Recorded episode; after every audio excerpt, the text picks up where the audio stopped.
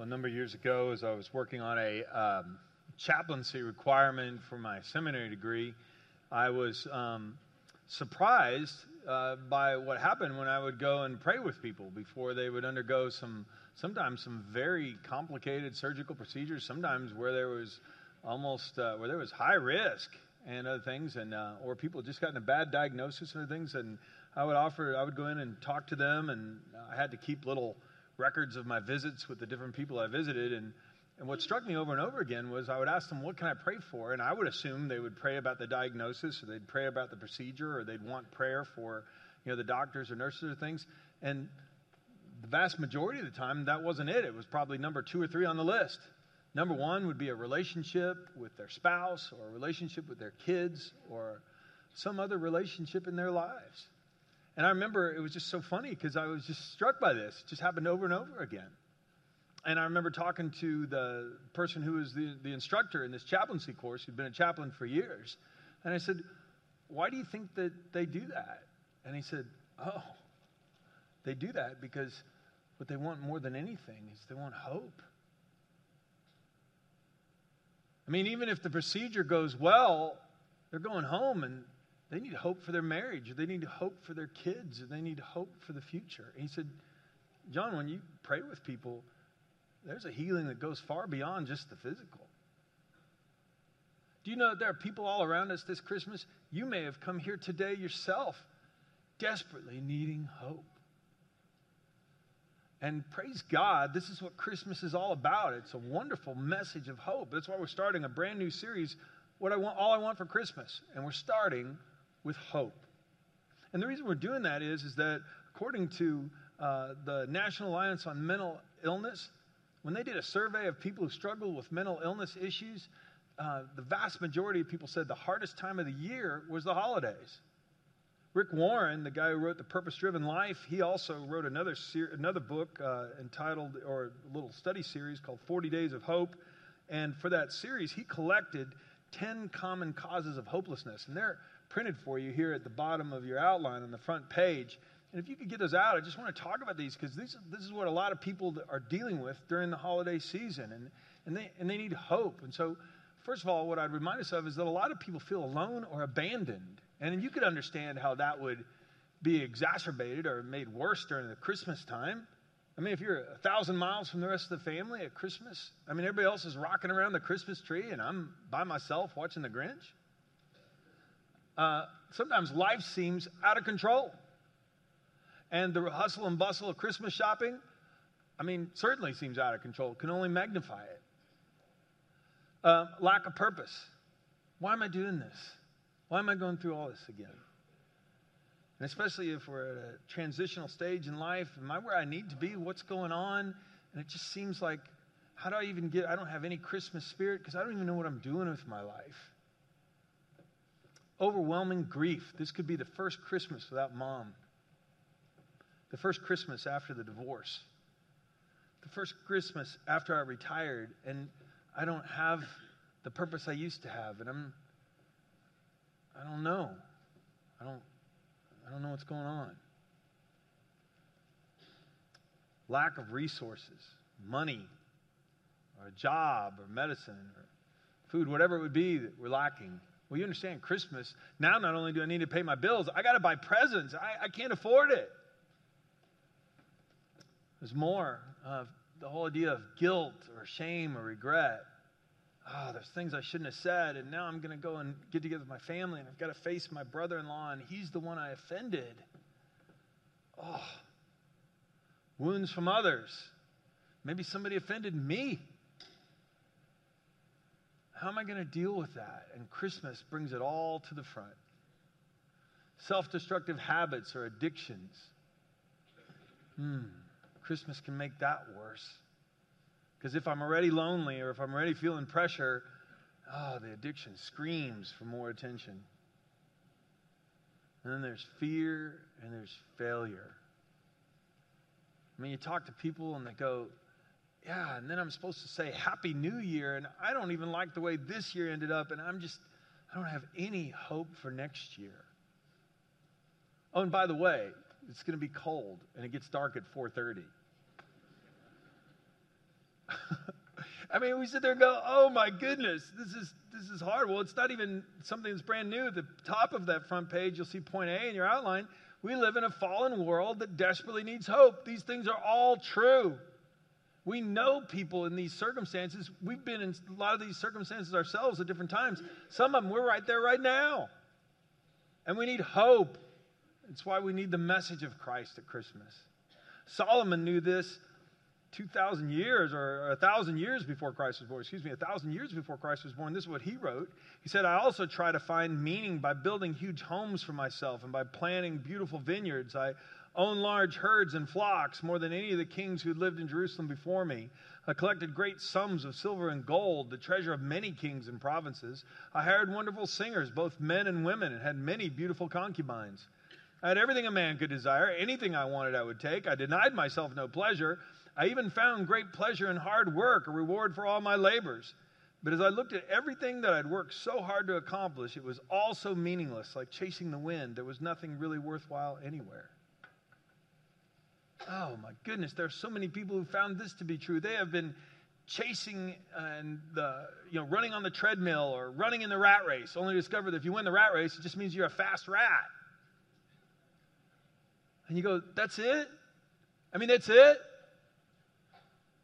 Or, as Paul writes in Romans 3, we can become hopeless because we realize just how desperately fallen our world is. No one is righteous, not even one. No one does good, not a single one. Their talk is foul, like the stench of an open grave. Their tongues are filled with lies. Their mouths are full of cursing and bitterness. They rush to commit murder. Destruction and misery always follow them. They don't know where to find peace. And the internet is filled with stories that are just like that.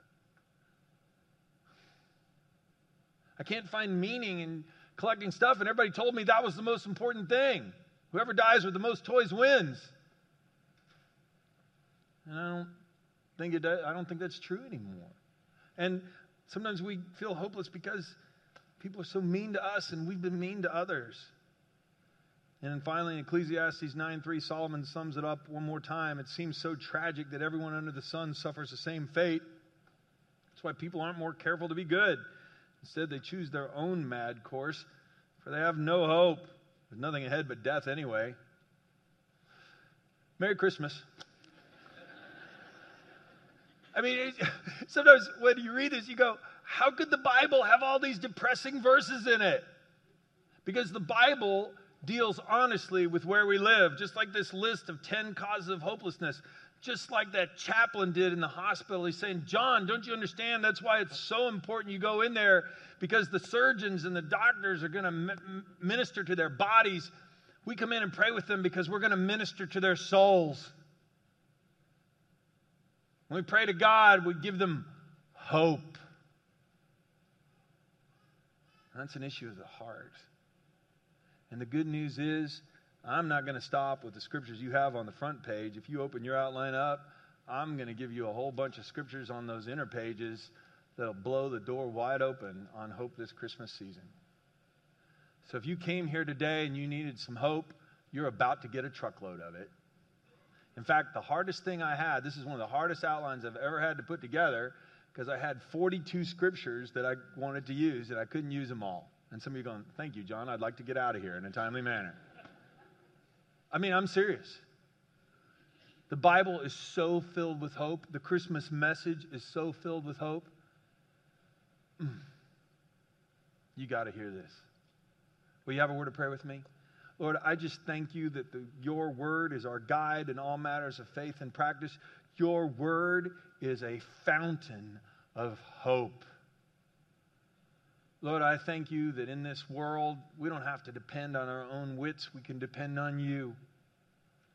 And Lord, when everything seems hopeless and dry and meaningless in this world, Lord, our, this world isn't our home anyway. And we trust in you. So, Lord, I pray that you will fill us with hope and we will leave here encouraged today. I pray these things in the name of Jesus. Amen. Point B Jesus came into our world to bring us hope. And I'm going to read that point B again, and this time I want to hear Alleluia after I finish it, okay? Jesus came into our world to bring us hope. Hallelujah. Thank you. Look at my servant. This is Matthew 12, quoting Isaiah. Uh, look at my servant whom I have chosen. He's my beloved who pleases me. I will put my spirit upon him, and he will proclaim justice to the nations, and his name will be the hope of all the world. That's Jesus. Jesus is the hope of all the world. When John was talking about this, he said, The one who is the true light, Jesus, who gives light to everyone, was coming into the world. He came into the very world he created, but the world didn't recognize him. He came to his own people, and even they rejected him. But to all who believed him and accepted him, he gave the right to become children of God. They're reborn, not with a physical birth resulting from human passion or plan, but a birth that comes from God. So the Word became human and made his home among us. He was full of unfailing love and faithfulness, and we've seen his glory, the glory of the Father's one and only Son. I mean, this is the good news of Christmas that Jesus came into the world. He's full of love and un, he's full of unfailing love and faithfulness. He, he is the righteous one. And even though there's none of us who are righteous, Jesus is. And the great news is through a relationship with him, we can change. In fact, that's the first life application here. Through a personal relationship with Jesus, we can be reborn and our lives can be filled with hope. If there's ever a time during the year when we need to proclaim the good news of Jesus, it's Christmas time. When there's so much hopelessness because people feel like they're the only ones missing out and everybody else is getting it right, or they feel all this pressure that I have to keep up with everybody else, Jesus comes to rescue us from all of that. Because he loves us. And he is love. And he comes to give us new life. Ephesians 2 You lived in this world without God and without hope. But now you've been united with Christ Jesus. Once you were far away from God, but now you've been brought near to him through the blood of Christ. That was Paul. Here's Peter, 1 Peter 1. Praise be to the God and Father of our Lord Jesus Christ. In his great mercy, he has given us new birth into a living hope. Would you circle that? He's given us new birth into a living hope through the resurrection of Jesus Christ from the dead and into an inheritance that can never perish, spoil, or fade, kept in heaven for you. I mean, the promise of Christmas isn't just that we'll get more stuff. Solomon said that's not the point anyway, it doesn't satisfy. Or just that we'll try to fix ourselves because none of us are good. Paul was right. The point of Christmas is that we come to Christ and He gives us new birth. And the treasures that we have are stored in heaven. And He's the one who forgives us of our sins. And even though it is true that we're all going to die, we're not afraid of death because we have eternal life through Jesus. And that all begins when we begin to understand this, that's when we begin to understand how important it is to have a relationship with Him. And so if you are far away from Christ this Christmas, come to Jesus. That's why he came. The light of the world came into a dark world. The Savior of the world came to save us from our sins. He's our rescuer, our healer. He's the hope of the world. Now, that next life application I want to hold on to for a second. So if you'd go to the top of that last page, I just want to remind us here that when we put our faith in Jesus, we're being confident. We can be confident that our hope is not misplaced. And this is terribly important. Because if you pin your hopes to something wrong, well, then you can be easily disappointed. Proverbs 13 Hope deferred makes the heart sick, but a dream fulfilled is a tree of life. And we use the word hope kind of casually. Like sometimes we'll even say things like this, well, I hope I win the lottery. Well, that's not the hope we're talking about here. The hope we're talking about is an earnest, earnest expectation and desire. It's a, the Bible tells us we can have a confident hope in the Lord. And when I say I hope I win the lottery, I mean like that last jackpot that that gal in South Carolina won a share of. That was $1.5 billion. The odds for winning that were 1 in 300 million okay, if you're holding that out as your hope, you are three times, three times more likely to be killed by a vending machine Okay? So, I mean, that is statistically true. So if you think that buying that lottery ticket is good is your hope, don't buy a bag of chips from a vending machine. That's all I've got to say. But that's not the hope we're talking about. This isn't just wishing. Our hope is solid. In fact, the writer of Hebrews talked about this in Hebrews 6 when the uh, people he's writing to were struggling with so much and they saying, are, we, are you sure we put our hope in the right place? He said, Yes. And here's why because it's impossible for God to lie. Therefore, we who have fled to him for refuge can have great confidence as we hold to the hope that lies before us. This hope is strong. It's a strong and trustworthy anchor for our souls. I'm going to share with you a number of promises in just a minute we have in God's word. And it give, these promises give us hope. God's word gives us hope because God cannot lie. You can put your hope in somebody else and they can. And sometimes that's happened to us. With God, you don't ever have to worry about that. And so our hope then becomes like an anchor.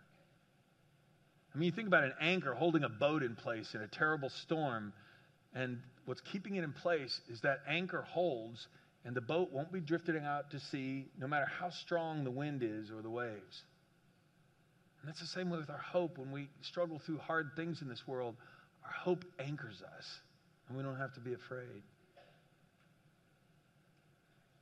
The other reason I want to share with you, I'm going to give you 10 reasons to hope, to counter all these 10 causes of hopelessness. Because Peter said, if somebody asks you about your Christian hope, always be ready to explain it. And so if you run into any of these issues yourself or run into anybody during the holidays and you say, Boy, I wish I had a word of hope to give them, John, can you give me a word? I'm going to give you 10. I told you, you're going to leave here chock full of hope. Prepare to be hopeful. I'm telling you. This is amazing because when we meditate on God's word, God's word is an anchor for our souls and it changes our whole perspective on things. So, first of all, in this world, people feel hopeless many times because they feel alone or abandoned. Well, here's some hope for you and me God is always with me. I am never alone. Can we say that statement out loud together, please? God is always with me. I am never alone. I'm convinced, Paul wrote about this in Romans 8, I'm convinced nothing can ever separate us from God's love, neither death, nor life, nor angels, nor demons, neither our fears for today, our worries about tomorrow, not even the powers of hell can separate us from God's love. If that gives you hope this morning, would you say amen? I got more hope. Not only do we not have to worry about feeling alone or abandoned, if life seems out of control, God is always in control, and He promises to guide me. I mean, this is what's so great. And under each of these uh, references here, I'm not just giving you one verse, I'm giving you three and, or four. And if that's not enough, call me. I'll give you a bunch more. But this is why we run to the Lord, because his promises are sure and he never lies. And so, even when life seems out of control, because we don't understand it, God understands it and he promises to guide us. Listen to this amazing verse Psalm 37 23. The Lord directs the steps of the godly, he delights in every detail of their lives. Though they stumble, they will never fall, for the Lord holds them by the hand. I mean, the picture is of a dad holding the hand of his little boy or his little girl who's just learning how to walk and they're walking down a forest trail holding hands. And if there's a stump or a rock and the child trips, the dad picks them up so they don't fall. That's you and me. The Lord says, I'll hold you by the hand, I'll guide you. It's out of control to you. You don't know what's going on. I do. Hold to me. And so, even though life is messy, and even though, and the Bible acknowledges all this, but this isn't just wishing, some blind optimism. Oh, there are no problems in life. The Bible says, yeah, there's lots of problems in life. Yeah, we will die. Yeah, if we try to find meaning in accumulating stuff, we won't find it. Yeah, we know all that. Good news. Never asked you to go that way anyway. Let's trust in the Lord, He'll guide us. If this brings you hope, would you say amen? Not only does God guide us, but God has plans and purposes for our life. And so, for our lives. And so, at times when I feel empty and I go, Is there any reason I'm here? Jeremiah 29 11 reminds us, For I know the plans I have for you, says the Lord. They're plans for good, not for disaster, to give you a future and a hope. Some of you in this room need to hear that today, that God has a plan for your life. He made you, He loves you. You are not a mess up. You are not worthless. You are a precious child. Please receive that. Mm, so much hope. God comforts me in grief and promises eternal life to all who trust in Him. Yeah, Solomon was right. We do die. But God not only promises eternal life that He'll be with us in heaven someday, He promises to walk us through the grief this day. The Lord is close to the brokenhearted, He rescues those whose spirits are crushed. Oh, please embrace this. This is these are words of hope for you and me. April Gray, who's involved in our church, um, recently uh, lost her father. He'd been battling with cancer uh, for a while and went in for a procedure, and um, he passed away. I had a chance to spend some time with her and her family, and we prayed together. There are people who trust in the Lord. She and her whole family do. And I wanted you to hear from her how much it means to have hope because the Lord is with us. Would you watch the screens, please?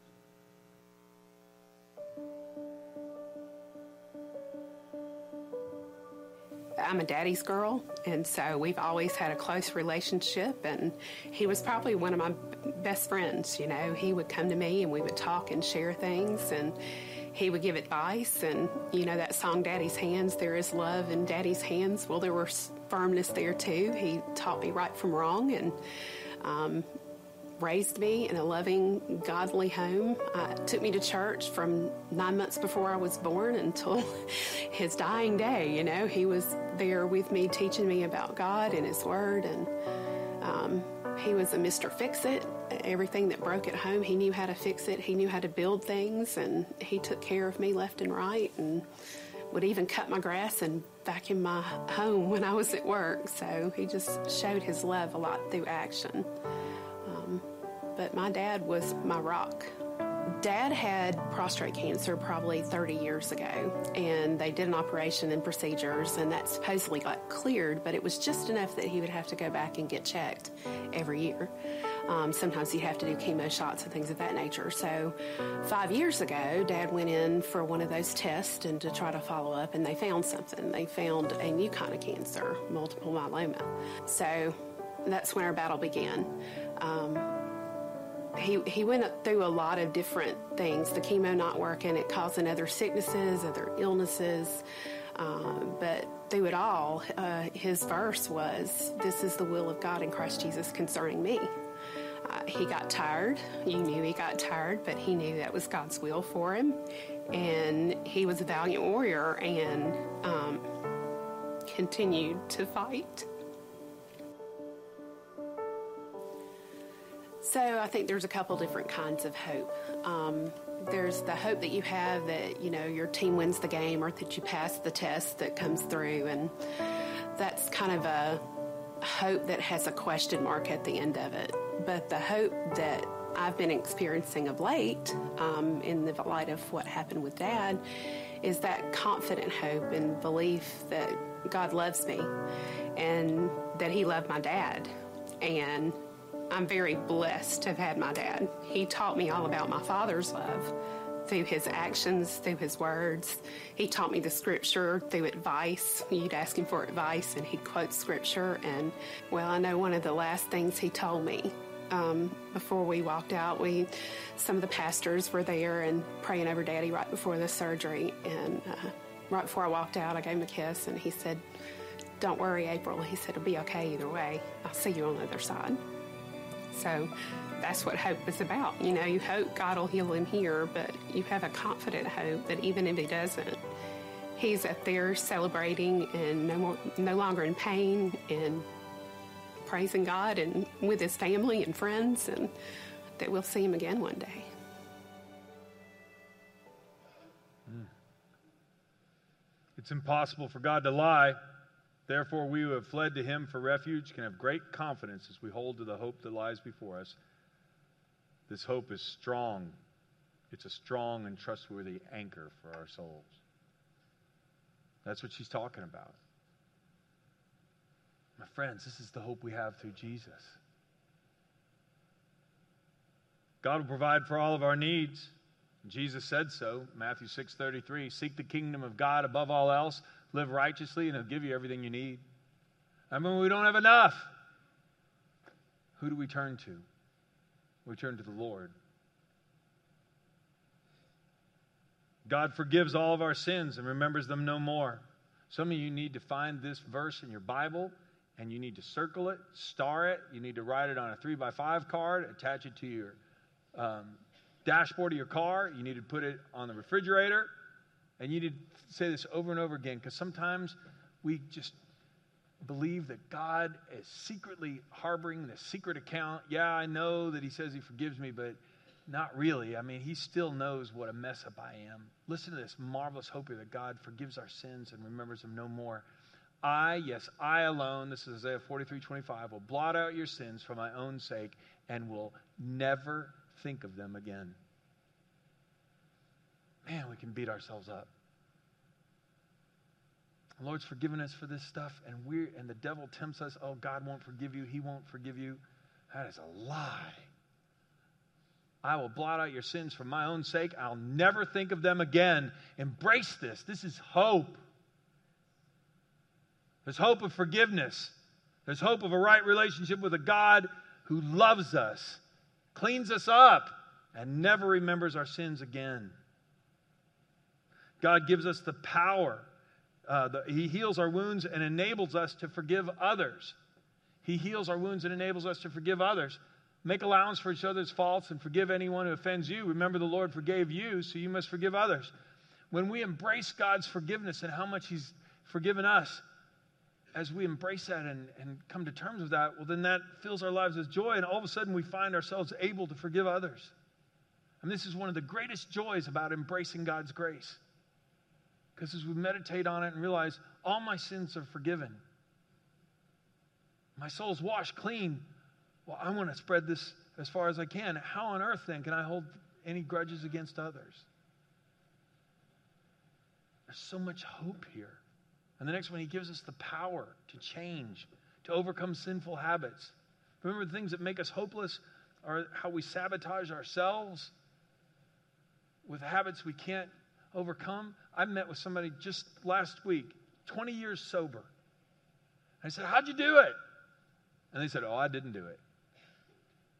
They had gotten involved in AA and they had surrendered their life to Jesus, and they said, The Lord changed me. I said, I didn't do it on my own.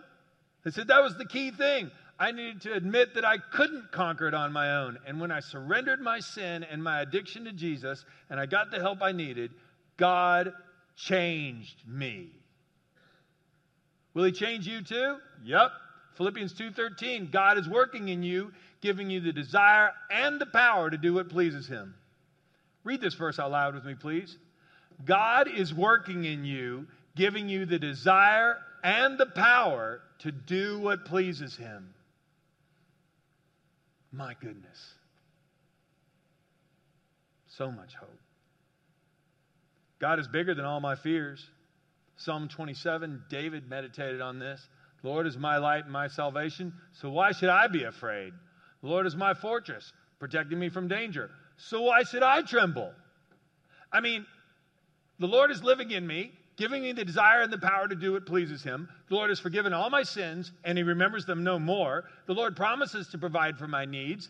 The Lord promises to guide me along the best pathway for my life. The Lord has plans for my life, even when I don't understand them yet. And the Lord is the one who's always with me. I'm never alone. So why should I be afraid? Afraid of what? My friends, this is hope.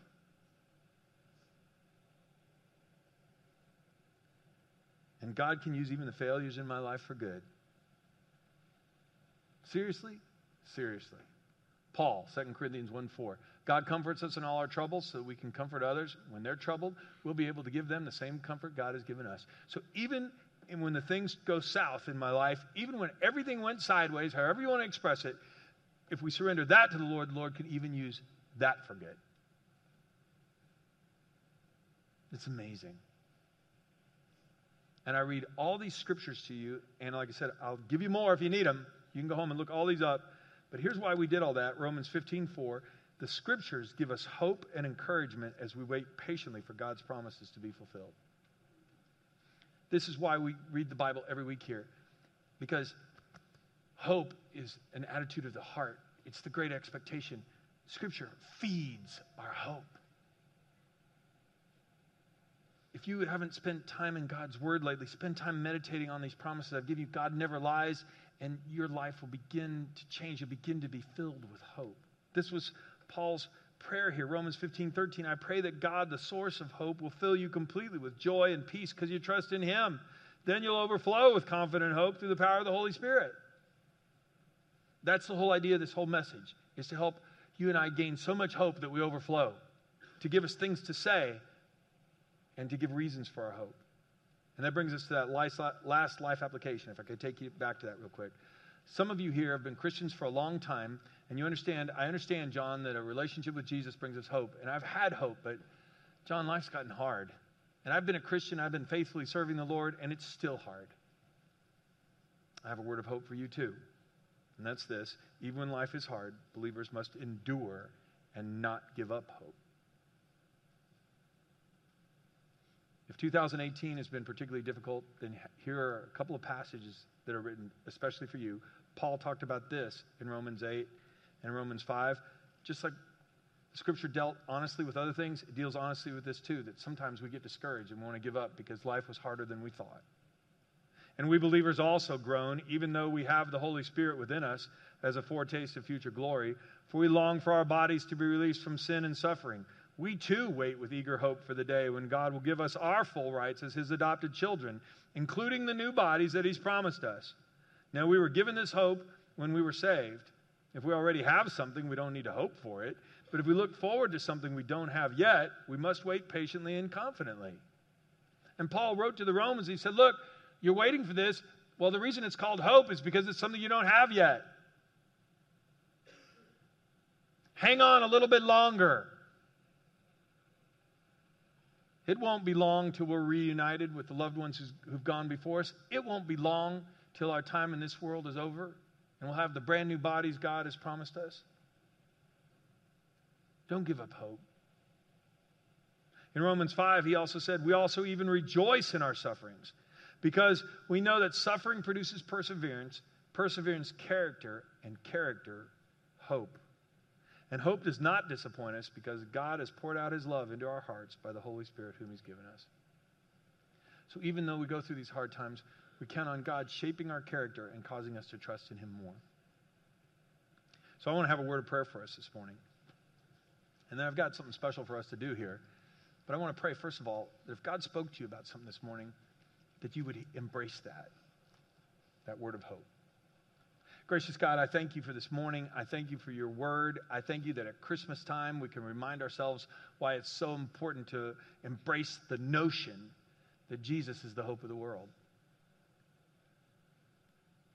If the Lord spoke to you today about something, maybe it's fear, or maybe it's an addiction that you've had a hard time overcoming, or maybe you can't believe that God has actually forgiven your sins and remembers them no more. Whatever it is, would you would you now tell the Lord, Lord, I heard you. I thank you that you've given me hope today? Whatever it was. Say, Lord, thank you. I needed hope.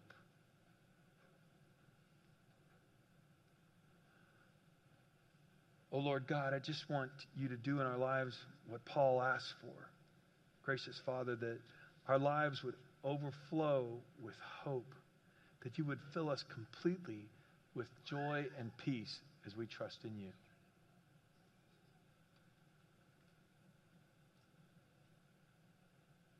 We pray these things together in the name of Jesus. Amen.